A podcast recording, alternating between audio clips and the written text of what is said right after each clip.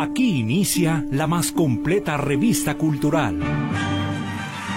Se abre el telón para que Ana Luz Navarro Rincón nos cuente todo lo que nos interesa de las bellas artes y los temas de actualidad. Estamos aquí entre nos.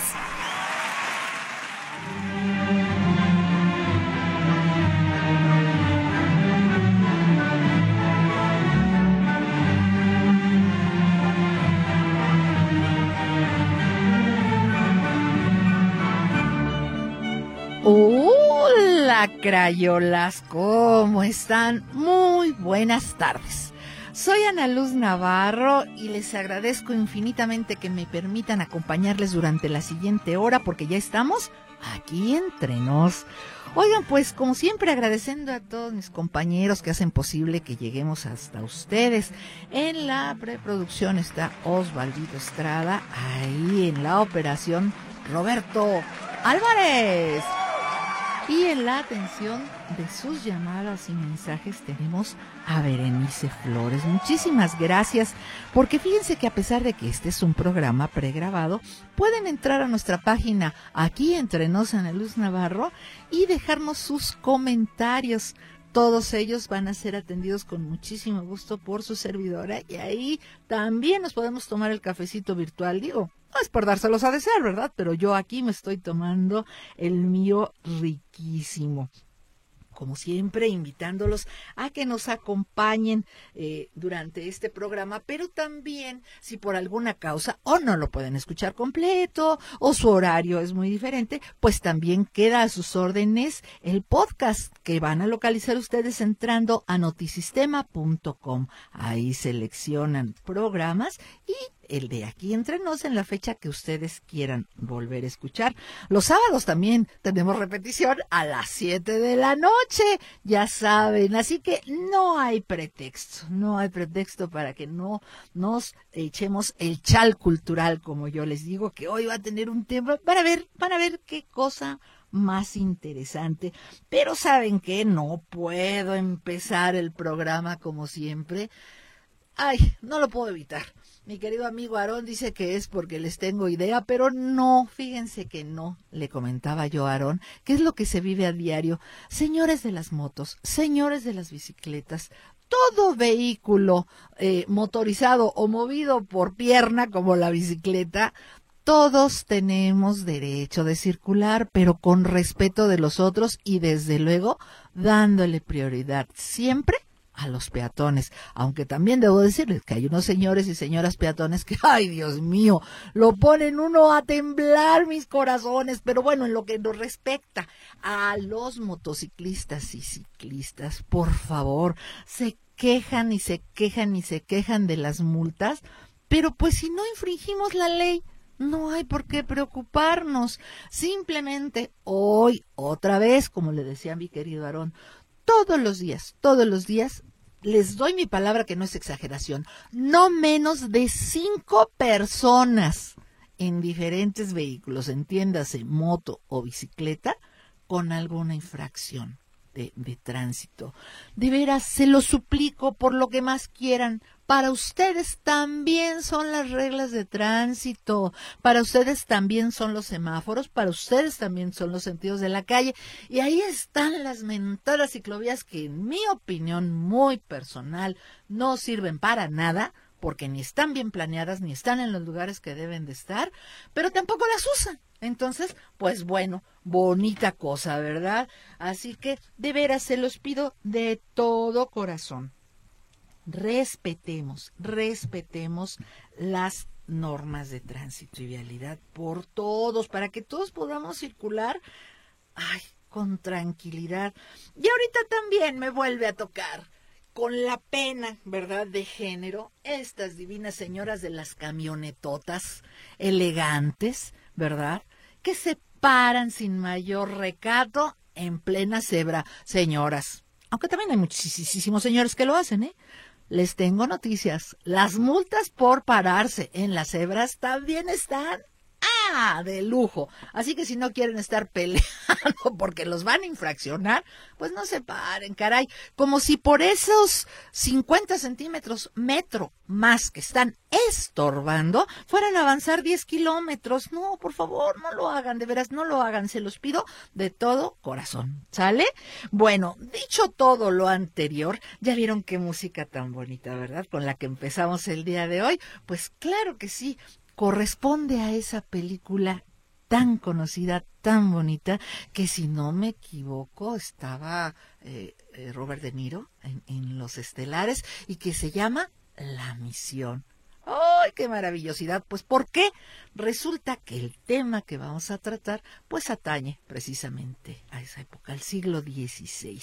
Y quiero presentarles a nuestro invitado el día de hoy, el maestro Sergio Padilla. ¿Cómo está, maestro? ¿Qué tal, Ana Luz? Muchísimo gusto, muchas gracias de estar aquí contigo. Un placer, pero déjeme eh, mencionar una nadita de su currículum, por favor, para que sepan ahí nomás de qué lado vamos a, a, platicar con este señor que nos acompaña, ¿verdad? Bueno, pues el maestro Padilla es maestro en política y gestión pública por el ITESO, el Instituto Tecnológico de Estudios Superiores de Occidente, y licenciado en contaduría por la Universidad Panamericana. Es profesor titular en el Departamento de Formación Humana en el ITESO, también donde ha impartido desde el 2004 las asignaturas, fíjense nada más que contradicción con la contaduría, filosofía del arte, antropología filosófica, fe y cultura, fe y ateísmo contemporáneo, ética en la empresa y cristología. También ha sido columnista en temas de cultura y crítica musical en los periódicos El Desaparecido Público, ahora, ahora Milenio y Mural. Actualmente también colabora en la revista Magis del ITESO y escribe semanalmente la columna Ars Cordis en el Semanario Arquidiocesano de Guadalajara. También tiene varias publicaciones, las más recientes, eh, capítulos del libro Padilla Moreno es la es la editorial. No, es mi apellido, Padilla ah, sí. Moreno. Ah, Moreno, ay, qué torpe, sí. discúlpeme. Sí, sí, sí. Eh, en 2010, la ética en la política, razones de un fracaso en el caso mexicano. Ay, Dios mío, esto es maravilloso. Sí hay ética. Es todo un tema.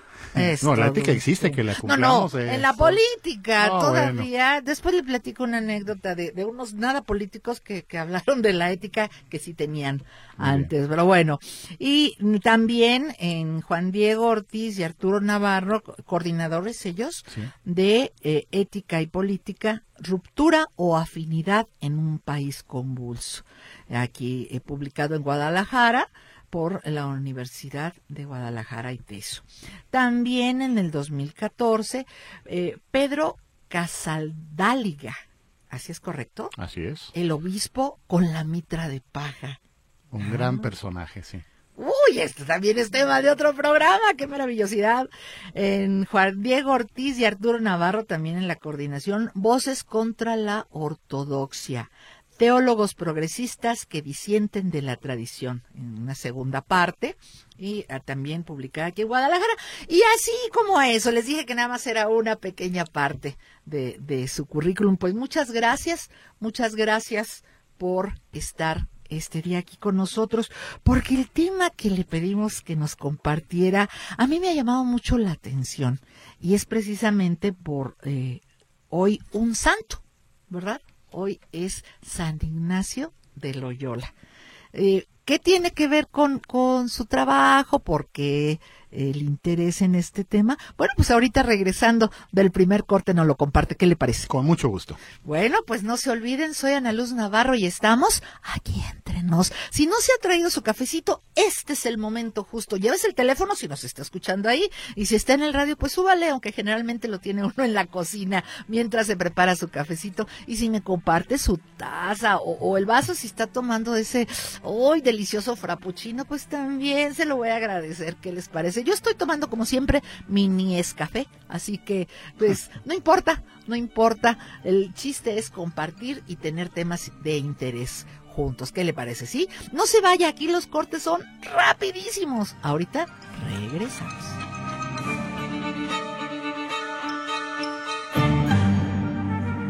Aquí entre nos, en un momento continuamos.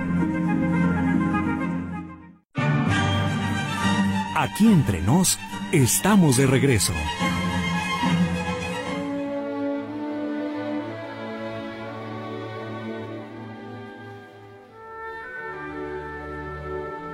Qué bueno que se quedaron con nosotros. Ya ven, ya ven cómo aquí los cortes son rapiditos. Que ya traen su cafecito. Pues, ay, con permiso, a ver, ¿eh? Uy, híjole. Mm. Ni modo, no me queda más que decir esto porque el café de a de veras ese se me complica un poco, este, prepararlo para ahorita en la tarde. ¿A usted le gusta el café, maestro? Me encanta el café. Ah, como decía un, una meme por ahí, café, luego existo. Exactamente. Pues bueno, vámonos de lleno con este tema que de veras eh, eh, a mí me había llamado mucho la atención y que es precisamente la vida y obra de Ignacio de Loyola, después santo. Sí, mira, te agradezco eh, la invitación. Hace algunas semanas vine aquí contigo a presentar un evento que hubo en el ITESO para conmemorar los 450 años de la llegada de los jesuitas a México. Y comentábamos en aquel tiempo fuera de micrófonos un poco, bueno, quiénes eran los jesuitas, ¿no? Me preguntaste y decía, bueno, no podemos entender a los jesuitas. Ahora tenemos, por ejemplo, un papa jesuita, el Papa Francisco. Sí. Eh, no podemos entender a los jesuitas sin entender un poco la, la, la figura de Ignacio de Loyola. Que fue lo- su que fue el fundador. Y te la quiero presentar desde una visión, yo no soy jesuita, yo soy laico casado. Estoy medio loico a veces, pero estoy casado. Eh, con un, un hermoso hijo, mi linda esposa, ¿no? Pero sí. tengo 23, casi 24 años de colaborar directamente con jesuitas, tanto en el ITESO desde el 2003, pero antes en el Instituto Libre de Filosofía, ahí en la calle de Madero y, y Camarena, Ah, cerca del expiatorio, en el- lo que era el Instituto Libre de Filosofía. Entonces, durante mucho tiempo, mis jefes, ahora sí que mis jefes, a quien yo me tenía que cuadrar, pues eran jesuitas, ¿no? Sí, sí, sí. Y luego, cuando se desapareció el instituto, nos fuimos al ITESO, y bueno, ya son muchos años. Y me he ido haciendo, pues, eh, pues fan, fan, conocedor, Sí. eh, estudioso, diletante tal cual de la imagen de Ignacio de Loyola. eh, y, y lo que vengo a presentar es un poco desde una visión laica, es decir, porque Claro. supongo, se- supongo que entre los amables radioescuchas, pues habrá gente no creyente, habrá gente que muy creyente, pero yo digo, a ver, Ignacio de Loyola, independientemente si lo podemos ver a la luz de la fe o no, fue un, fue un tipazo. Claro, claro. eh, ya, ya más adelante vamos a hablar más específicamente de su labor, pero hablemos un poquito de su historia. ¿Dónde nace? Mira, él, él nació en 1491, yo creo que el, el año es interesante, o sea, estamos hablando de previo a lo que se llama más o menos la, la descubrimiento de América, que en aquel tiempo pues no, no se entendía si habían llegado a América o que habían O llegado a qué, o a las Indias. que era lo que buscaban. A, a Ignacio le tocó un cambio de época muy fuerte. O sea, el, el- el, digamos, toda la etapa de la Edad Media tardía iba saliendo, estaba eh, el tema del humanismo, el renacimiento estaba quizá como también en apogeo, un cambio de paradigma radical, que el ser humano nos entendíamos, por ejemplo, no el centro del universo, sino un planeta dando vueltas a una, a una estrella. Exacto. Y esos cambios de paradigmas tuvieron, tuvieron mucha fuerza. La familia en la que él nace es pudiente, vamos. Era una familia, sí, sin ser un, un aristócrata, era una familia más o menos pudiente, ¿no? Pero desde muy pequeño, cuando bueno, él era el menor de ocho hermanos, su mamá muere después de que él nace, y, Ah, y puros hombres, chico. más chico, él en unas- un lugar que se As- Aspeitia, este, en la zona norte de España, lo que es el País Vasco, ¿no? Lo que se conoce como el País Vasco, en un lugar que se llama Loyola, por eso Ignacio de Loyola, porque él se llama tal cual Ignacio Íñigo López. De hecho, su, nombre normal era Íñigo, Íñigo, que sí. luego lo latinizó en París cuando ya se hizo Ignatius, ¿no? Porque era como muy admirador de Ignacio, San Ignacio. Eh, pero él sí nació en una casa más o menos pudiente, pero desde pequeño lo metieron, bueno, fue paje de, de gente importante y luego lo mandaron jovencito a estudiar eh, como, como en Arevalo, como, como aprendiz, pues, de, de- de temas importantes. En aquellos tiempos, pues, no existían las escuelas que, como en el concepto que tenemos ahora, ¿no? Claro, claro. Era, eh, eran más bien como con particulares, ¿no? Sí, tal cual, con Ajá. particulares les enseñaban cosas, ¿no? Pero luego se, se en 1517 cuando muere, eh, digamos como su su patrón o su, su ahí como le llamamos su padrino de alguna manera, se va a Arevalo, en, Navarra, en la región de Navarra, en España, y se pone con una, una cosa que le llaman muy simpático, gentil hombre, como gentil hombre, es como un, como alguien que aprendiz de la corte, no era, no eran digamos como toda la, la parafernalia eh, cortesana que existía eh, después, ¿no? Claro, había el rey de España, pero había un montón de, de, virreyes.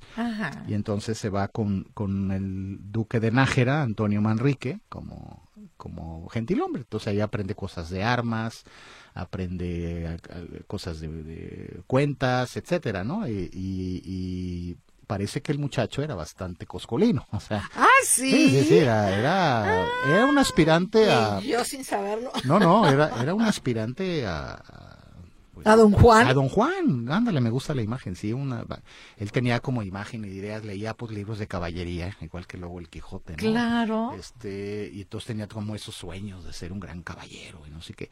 Y, se da un acto en, en, en marzo de 1521, cuando broncas, rencillas políticas, hay un intento de invasión de, de, tropas francesas a la región de Navarra y él le sale todas las ganas de decir, no, por aquí no van a pasar, ¿no?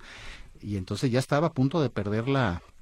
Estamos en, en, Pamplona, a punto de perder la batalla, le decían, pues vámonos replegando, pero le salieron las ínfulas de, de no nos podemos este rajar, para rajar, tal cual. Y ahora sí que le una bala de cañón justo el 20 de mayo de 1521, una bala de cañón prácticamente le destroza una de las piernas.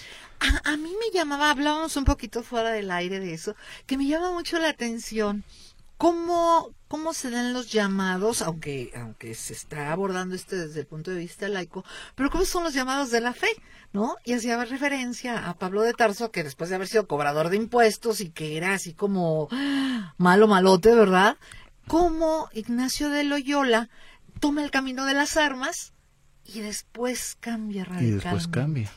Pero ¿qué es lo que provocó el cambio, no? Eh, bueno, queda herido, queda herido. Imagínate, estamos hablando de, inicios del siglo XVI, pues la medicina estaba eh, más o menos lo medio lo le acomoda la pierna al ver que iba a quedar chueco y él con todas esas ideas de ser un dandy no pide que le rompan la pierna para que se la vuelvan a acomodar porque se iba a ver muy feo ay qué entonces imagínate entonces la vanidad en toda la vanidad su expresión. ándale exactamente la vanidad en toda su expresión porque él no él no quería él estaba viendo tal cual el proceso de duelo una negación ante lo que él estaba viviendo no claro.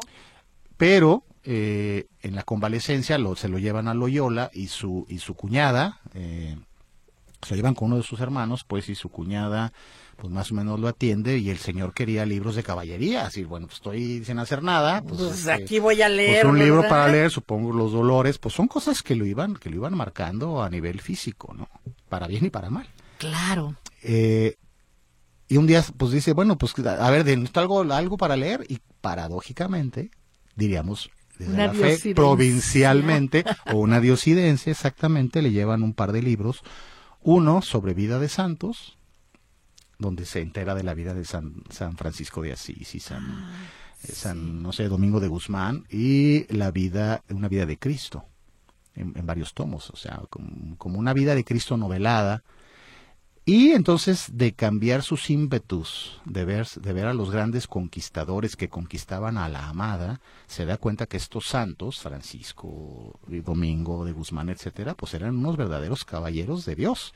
Y conquistaban almas, y conquistaban, corazones. y con actos, por ejemplo, le llamaba mucho la atención, supongo, la, el acto que hizo Francisco de Asís, ¿no? De ser de una familia rica, el día que se desnuda delante de sus papás para dejar todos sus bienes e irse a, como un pobre, ¿no?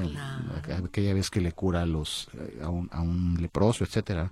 Esas cosas van inflamando el espíritu de Ignacio. Ahora, Ignacio se adelanta mucho tiempo a Freud y a todos los grandes psicólogos, ¿no? Él, sin terapia, él solo en el silencio de aquellos tiempos, se da cuenta de los movimientos interiores que iba generando todo aquello. Ah, a ver, vamos a dejar este, este así como los cuentos, can, can, can, can, en suspenso. para poder hacer este, este segundo corte, porque de veras es interesante cómo se dan los momentos en que el ser humano cambia su mentalidad. Exacto. Pero sobre todo cambia su corazón. hay una profunda metanoia, como se diría, ¿no? Una conversión eh, intelectual, una conversión, una conversión espiritual eh, radical en Ignacio, ¿no? Ah, pues y él eso- se da cuenta de que cuando él se imaginaba los- las grandes conquistas caballerescas generaba un sentimiento de insatisfacción. Pero en cambio cuando se imaginaba como, como peregrino a Jerusalén, se imaginaba eh, haciendo los sacrificios que hacían los grandes santos, él se sentía contento, sentía felicidad, que sería en términos ignacianos una consolación. Qué maravilla. Ahorita, ahorita seguimos, ahorita seguimos con eso. Qué interesante, qué interesante. Estamos hablando aquí entre nos de Ignacio de Loyola, después santo. Soy Ana Luz Navarro y estamos platicando con el maestro Sergio Padilla Moreno. No se vaya, no, no toque ese botón. Ahorita regresamos.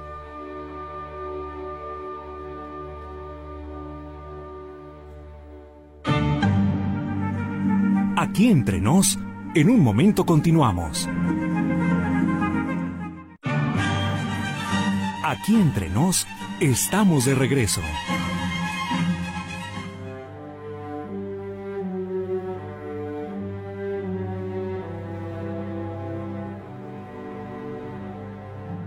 ¿Ya ve?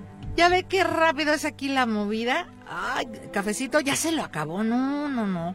Puede prepararse otro porque esta plática de veras está deliciosa.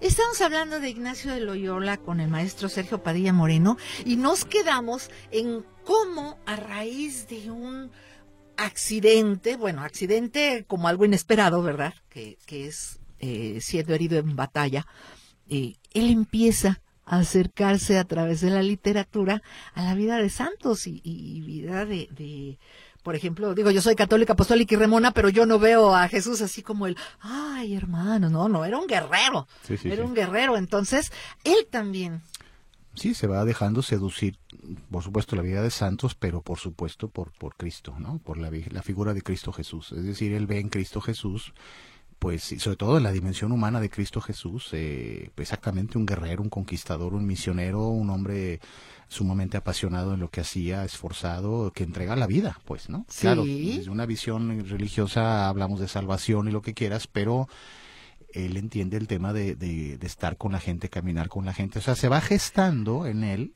como este deseo de decir, bueno, Señor, ¿qué quieres que haga? exacto, ¿Qué aquí estoy, aquí estoy, Aquí tú estoy. di. Y él va entendiendo, por ejemplo, esta parte de, la, de los deseos piadosos y los deseos mundanos, cosas que, que lo hacen sentir eh, inquieto, cosas que lo hacen sentir en paz. Él va, va armando su propia experiencia, nadie lo ayuda, ¿no? Llega un O sea, momento... él no tiene un maestro No- terrenal, vamos no, a decirlo no, así. No, no, no, va a tener un maestro, va a tener distintos maestros más o menos a lo largo de la vida, pero, pero él se va haciendo muy autodidacta. Eso es bien interesante. Ajá. Llega un momento en que más o menos se siente bien y dice, bueno, yo me quiero ir a Jerusalén, ¿no? En aquel tiempo era fácil ir, bueno, no fácil, era como un, un ideal irse a Jerusalén a, a conocer los pasos de Cristo en la zona, no sé qué. Oye, que por cierto, punto y aparte, un pariente estuvo por allá y dice que es una tristeza que, que el área, por ejemplo, donde se supone que fueron las tres caídas, todo hay una mini plaquita y es un mercado Claro, sí, y no está sí. resguardado con, con la pues con la categoría que debería tener, sea cual sea la creencia de la gente, porque finalmente son hechos históricos.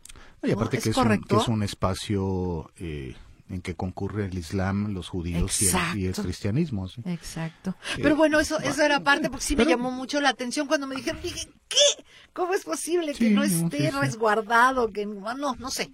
Eso te- podemos hablar otro, un día Así de ese es. tema porque es muy interesante. bueno, el caso es que él dice, me quiero ya más o menos me siento bien y entonces me quiero iniciar mi peregrinación a, a Jerusalén y entonces primero se va a Aranzazú, a la Virgen de Aranzazú y ahí hace como una gran confesión y, y hace su voto de castidad. Entonces dicen, bueno, qué broncas traía o qué, qué cosas qué- estaría cargando, bien interesante, ¿no? O sea, se va a lo diametralmente Lo opuesto. diametralmente opuesto. Y luego dice, bueno, sigue el camino y llega a Montserrat. Hay, una serie de, de conventos. Ahí tiene, sí, primeros encuentros con, con religiosos, este, confesiones. Y hace un acto, por ejemplo, de velar armas y poner su- sus arreos de caballero y de, y de militar a los pies de la Virgen, ¿no? Como en un acto así. eh, Era, De desprendimiento. Sí, de desprendimiento. Es muy, muy, muy plástico, Ignacio. Era muy plástico, ¿no? Pues con razón, a propósito de eso, hay tantas representaciones de él en diversos momentos Así de es, su vida. Eh, desde caballero, eh, de caballero de caballería, hasta ya su vida mística, En- sí, en religiosa, Roma. en, tantísimos cuadros, ¿no? Y ahora pasa una cosa bien interesante. Bueno, traía las ganas de irse a Jerusalén, pero las circunstancias y los tiempos no daban. Entonces va postergando y se va a una ciudad cerca de Barcelona, cerca de Montserrat, que se llama Manresa, era un pueblo, donde él empieza como un proyecto de, de, a ver, pues quiero vivir eh, el Evangelio como él lo iba entendiendo, eh, predicando, pero un poco en el tema de la pobreza, o sea, tal cual mendigando, o sea, Sí. y luego con, con rollos así muy, muy radicales. Él no tenía, perdón maestro, dijimos que si bien no eran millonarios de la época, pero vivían bien, él no tuvo cuestiones esas de herencias y eso que también haya dicho. Parece que sí, pero luego en, un momento las arregló, ¿no? O sea, más adelante después iba a arreglar ese tema, pero no, no, no dependía de nada. Incluso cuando le llegaban, digamos, 10 pesos, siendo, estando muy pobre y, y- y con necesidad, este, pues él gastaba un peso y, re- repartía. repartía los otros nueve, ¿no? Como para decir, me abandono completamente a la providencia divina. Claro. Ahora sí que, desde una perspectiva humana, puedo decir que loco, pero pues sí, los, los santos son locos. Claro, por, eso son santos. Por eso son santos, ¿no? Bueno, el caso es que en Man- ahí tiene una experiencia muy fuerte porque él se entrega con un ardor, pero empieza a sentir algo que luego nos pasa a todos los que somos creyentes, que pues, nos empezamos a, a tener dudas, duda. empezamos a tener demasiadas culpas, es que todo es pecado, este, tomar café es que pecado, que si nos las preguntas. Y, y empieza como en actos de demasiado ascetismo, de, de dejarse el pelo largo, lo empiezan a ver feo, decir, bueno, ¿y este loco quién es, no sé qué, y llega un momento en que Ignacio vive una profunda crisis, que diríamos en términos actuales una depresión. Incluso se sabe que estuvo a punto, muy cercano, a, a- a suicidarse, a atentar contra su vida. Pero llega el momento en que exactamente como al momento en que él se abandona y dice, a ver, no puedo, no puedo. Tú sabrás, ¿no? O sea, eh, por aquí no es. Viene el cambio, viene el cambio. Vuelve a encontrar la luz de alguna manera. Es interesantísimo eso. Es como aquella eh, paráfrasis que se dice cuando uno no sabe nadar y te avientan a la Ándale, alberca. Llega un momento en que manoteas, bataleas, Ah, te sí. cansas y dices hasta aquí. Entonces tengo que llegar a pisar el suelo, válgase de la alberca, para poder impulsarme y salir. O aflojarte y flotar. ¿no? Así es. Y a es. partir de ese momento eh, viene un proceso como decir, ah, a ver, eh, creo que estaba exagerando, Ajá. los escrúpulos era una cosa muy fuerte, como que se le comienzan a quitar, de hecho se, se corta el pelo, como que se arregla un poquito más, decir, a ver, pues, no, ni tanto que queme al santo, ¿no? y, y entonces eh, se da una experiencia muy interesante que podríamos analizar desde una perspectiva religiosa como un proceso de, de una experiencia mística muy fuerte a las orillas del río Cardoner, es un río que está ahí en Manresa, que un día dice, yendo a misa, de repente me senté entre el río, o sea, la contemplación de la naturaleza, ¿eh? Sí. Y viendo las aguas, este, de repente sentí como que entendí muchas cosas. De cosas de Dios y de, hasta también chino. Sí. De cosas de Dios y de Y cosas, cosas de humanas. humanas, ¿no? Ajá. Que en otros términos diríamos una especie como de, de, de iluminación, ¿no? Una iluminación o una experiencia mística que no hay, él nunca habla de apariciones, bueno, ahí tiene algunas visiones, pero no es que se le haya aparecido, ¿sí? de repente como que le cayó el 20, Es la claridad, ¿no? De repente entendió quién eres, para dónde voy y qué sigue.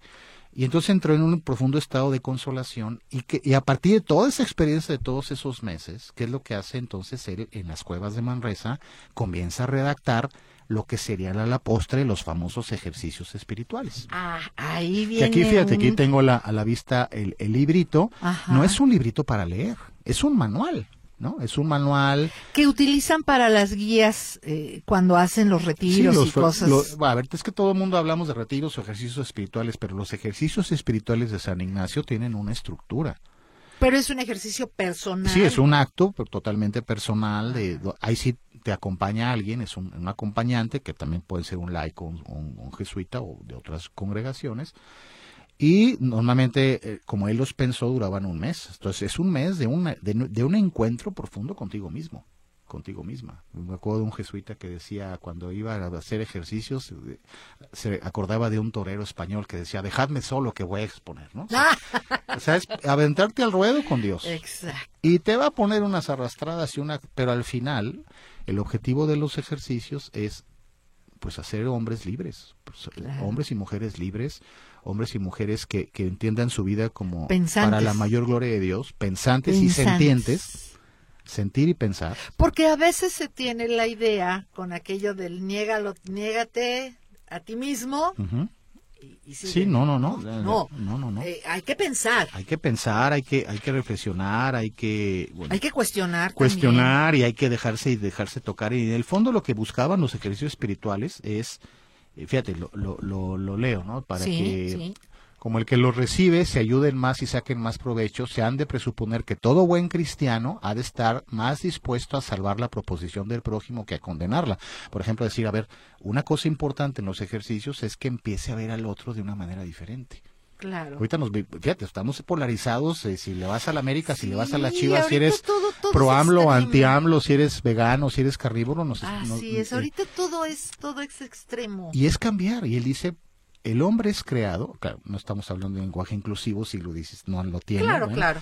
El hombre es creado para alabar y hacer reverencia y servir a Dios nuestro Señor, mediante esto salvar su alma. Nos puede sonar muy decimonónico, muy medieval, sí, pero en el fondo lo que trata es que el ser humano, a ver, no sea vivido, sino que el ser humano viva. Me acuerdo la frase aquella del Evangelio de Juan 10:10, 10, yo he venido a que tengan vida y la vivan en plenitud. Sí. Y vida en plenitud no significa salirse del mundo y hacerse, fíjate, los jesuitas es una congregación una orden religiosa pues eh, basada en, la imagen, en, todo lo que hizo Ignacio, no es una, una orden que se retire al mundo, al contrario, va al mundo. Va al mundo. Va incluso, incluso va a las periferias. Sí, eso es algo que vamos a hablar en el siguiente programa porque eso tiene mucho que decirnos acerca de lo que es esta congregación como tal. Pero obviamente pues está basada en los preceptos, en los lineamientos que, que instituyó Ignacio Exactamente. Entonces él, va apuntando todos estos rollos, los va, los va armando, es toda una pedagogía ¿no? espiritual. Digo, normalmente los ejercicios él los pensó en un mes. Ahorita, ¿quién tiene el chance de hacerlos de un mes? Sí se puede, o sea. Sí, pero normalmente se emplean tres días. Aquí en Puente Grande eh, hay la posibilidad de hacerlos, no en la cárcel. en Puente Grande es una casa de ejercicios que tienen los jesuitas hay posibilidad. Y es ah, pues, pues, déjeme decirle que también en la cárcel soy testigo de, que, ahí se llevan a cabo, no sé si basado en, este libro, no sé si en los lineamientos de, San Ignacio, pero precisamente es ahí, en el lugar donde lo único que les queda es la fe. Así es. Es precisamente donde ellos llevan por lo menos dos, bueno, antes ahorita ya han cambiado las cosas, pero por lo menos dos veces al año se hacían. Eran de tres días. Bueno, sí técnicamente, porque empezaban los jueves en, la noche. el domingo, y terminaban el domingo, ¿no? Pero, pero sí, eh, eh, me parece muy interesante porque, insisto, desde una visión no religiosa, no religiosa, yo pienso que todo mundo deberíamos en un momento dado sustraernos, ahora que está tan de moda, porque son, son modas, ¿no? Lo de la meditación y el yoga y todo esto, pues a lo mejor no necesito este, digo, qué padre tener un guía, pero si no, eh, darme ese espacio para mí mismo. Exactamente. Y a decir, a ver, fulano, ¿qué estás haciendo, fulana? ¿Cómo vas? ¿En qué estás? Exactamente. Y retomar, ¿no? Yo diría que es momentos en la vida de, de, centrarnos en digerir la vida. O sea, tú cuando comes digieres. Y si no, no tienes un buen sistema digestivo, pues este no aprovechas los nutrientes o ya sabes, ¿no? Ay, pues vamos a, vamos a seguir. Ya es que aquí el tiempo vuela, maestro. Vamos a este siguiente y último corte y regresamos para platicar cómo fue después el desenlace de la vida de Ignacio de Loyola. Estamos platicando precisamente de él y Ay, quisiera yo tener como 10 programas más para hablar de esto, pero vamos a tener, vamos a tener uno más. No se vayan, soy Ana Luz Navarro, estamos platicando con el maestro Sergio Padilla acerca de Ignacio Loyola. Regresamos.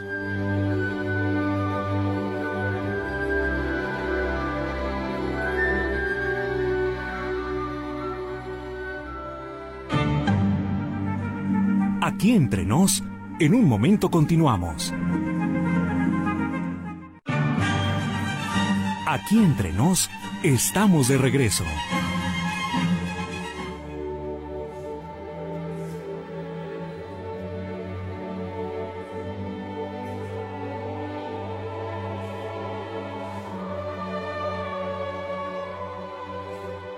y regresamos. Ay, nos queda muy poquito tiempo, pero esperemos que alcancemos a abordar también esta parte ya después de que Ignacio Loyola escribe eh, instituye esto de los de los ah, pues no los retiros, iba a decir los retiros, pero no, son los ejercicios espirituales.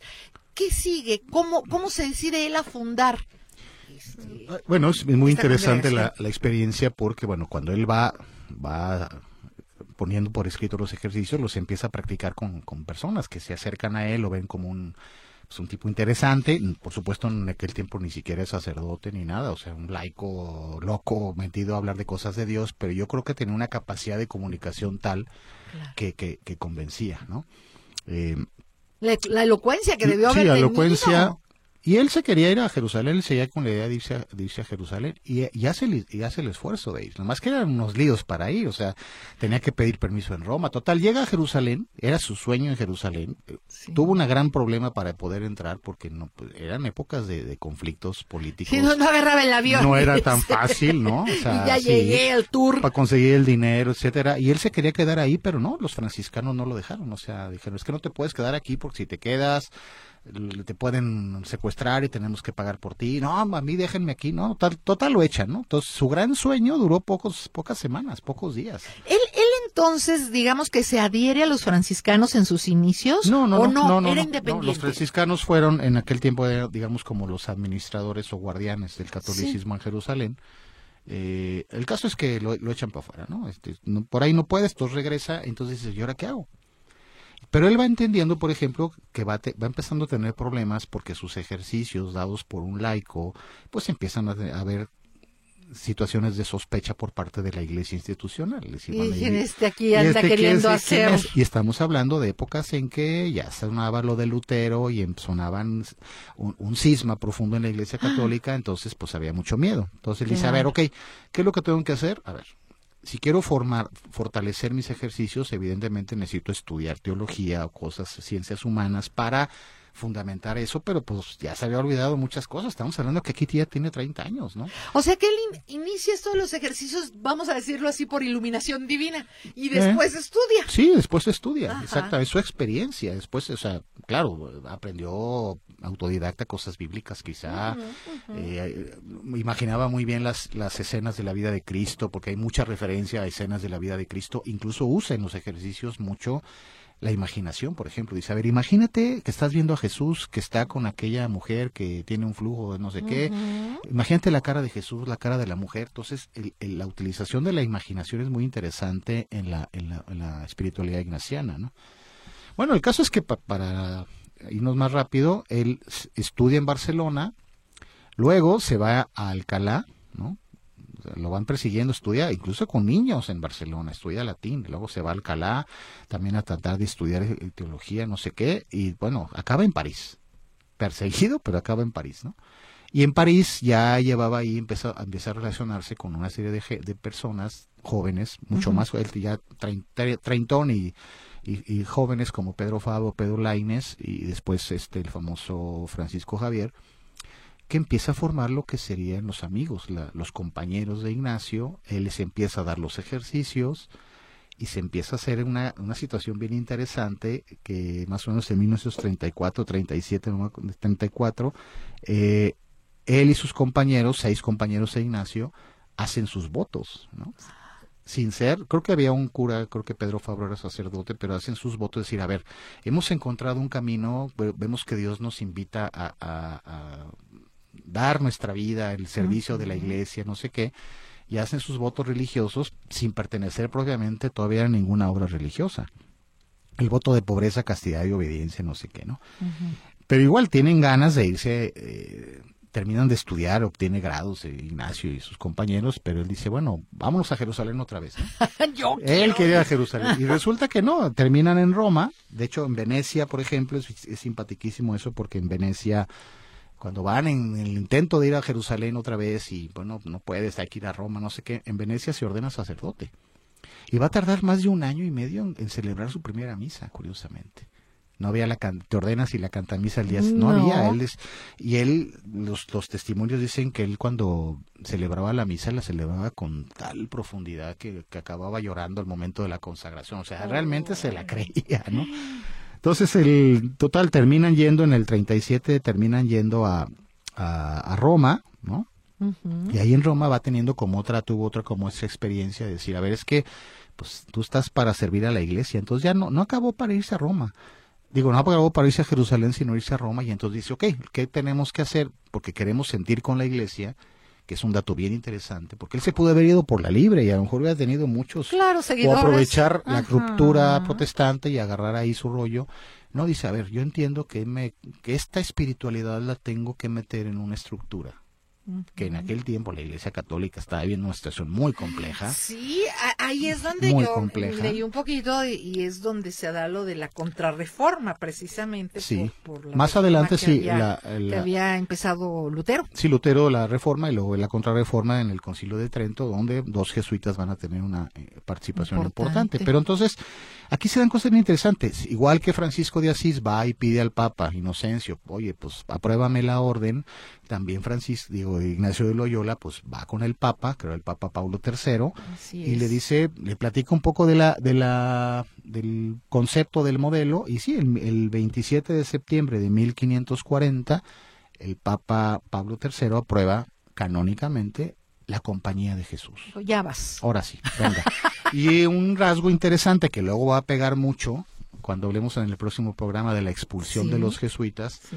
por ejemplo, este rollo que le llaman, que se conoce coloquialmente como el cuarto voto, o sea, el, el- el voto de fidelidad al Papa, ¿no? Ah, Ponerse a disposición del Papa para ir a donde el Papa quiera, donde el Papa decida que tengan que ir. que es. Entonces, y es una congregación muy sui generis porque muchas otras congregaciones pues tienen más vida conventual, rezan juntos, y acá no, incluso al momento en que está aprobada la orden, ya dos se habían ido de hacer sus misiones, ¿no? Francisco Javier se fue a la India y, y murió intentando entrar a China.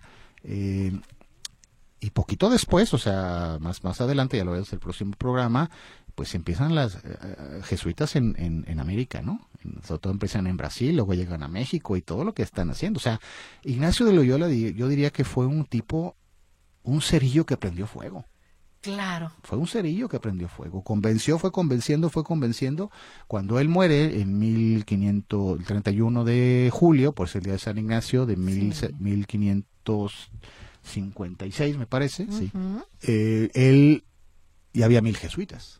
Sí. Ya había mil jesuitas. Y un montón de casas. Un montón de casas, escuelas y no sé qué, pero, pero como en esta parte bien interesante. Entonces, eh, ahora... ¿Su muerte fue muerte natural? Sí, fue muerta natural, digo, por la situación, tu- fue un hombre de, por momentos enfermizo, digo, la- el tema de la pierna, cuando estaba en París tuvo un problema de salud muy severo, regresó a Loyola un poco a arreglar un poco estas cosas que me decías, ¿no? Claro. Este, regresó después otra vez a Roma, pero ahí muy interesante porque los compañeros, los primeros compañeros decían, bueno, ¿y qué queremos? Ok, ya el Papa nos, ha- pero ¿qué, qué vamos a ¿Qué hacer? vamos a hacer? Y empiezan las discusiones, el, el- el diálogo, los amigos de Jesús que dialogan en una cosa que va a ser muy importante que se llama el discernimiento. Es decir, ¿qué quiere Dios de nosotros en medio de esto? Entonces, ¿tú qué dices, Ana Luz? ¿Yo qué digo? ¿Y qué dice el operador? Y empezamos a discutir, a pelearnos A plan- incluso, claro. incluso a yo lo veo a defender acá, mis ideas. Porque empieza Ignacio, pues tenían es- españoles, pero luego se, se agregaron compañeros este lusitanos, este portugueses, lo que sea, y empezaban las broncas, ¿no? Entonces ahí Ah, dijeron, bueno, vamos formando una, la compañía de Jesús y va a ser importante tener un superior, un, un, un, pues un padre general, y se elige a Ignacio como el primer padre general. Entonces, total, Ignacio no se fue a Jerusalén, acabó en Roma, sus últimos Nunca años llegó. fueron en Roma, eh, atendiendo, y es bien interesante estas épocas en Roma, pues, eh, fíjate, sin internet, todo eran cartas, Así cartas, es, cartas a, distintas partes del mundo donde ya había jesuitas, la- Compartiendo la ideología. comporteando este las consultas que le hacía, no sé qué. Y al final de su vida hay una autobiografía, dicta una autobiografía, Sí. es muy interesante, es cortita, pero es una, una autobiografía. Él, él era como muy rejego a compartir mucho de sus rollos profundos, pero, Claro. pero dicta una autobiografía que está por ahí publicada y se puede conseguir fácilmente en la red. Donde él va platicando. Así se busca como autobiografía de San de Ignacio, de sí.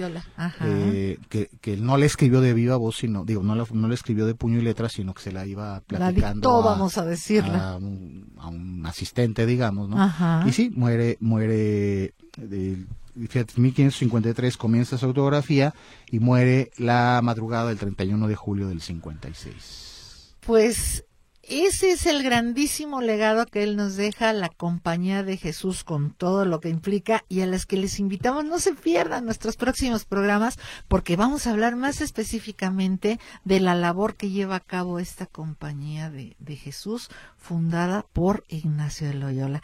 Maestro, muchísimas gracias Muchas por haber gracias. estado aquí entre nos. La verdad es que yo estoy en la baba y quiero conocer más y más de estas personalidades que de veras lejos eh, de, de su fe religiosa han sido seres humanos privilegiados y que han decidido compartir su vida, sus es. bienes, sus saberes con la, la comunidad, con la humanidad misma. Son referencias de lo que el ser humano está llamado a hacer. Así es. Pues muchísimas gracias. Nos vemos en la próxima. Muchísimas gracias. Osvaldo está en la producción, está en la operación. Roberto Álvarez y Bere Flores. Ya saben, comuníquense por favor a través de nuestras redes sociales y con mucho gusto les vamos a responder. Yo soy Ana Luz Navarro. Les invito. Hay infinidad de actividades culturales en nuestra ciudad, en todas las bellas artes. Por favor, apoyemos a nuestros artistas locales primero, después a todos los que vengan, porque además también el intercambio es rico y muy interesante. Repito, soy Ana Luz Navarro, les agradezco infinitamente su compañía y me despido como siempre con mi mayor y mejor deseo. Pásenlo de lo mejor, y si es mejor, pues qué mejor, ¿no? ¿Y saben qué? ¿Saben qué? Vayan al teatro.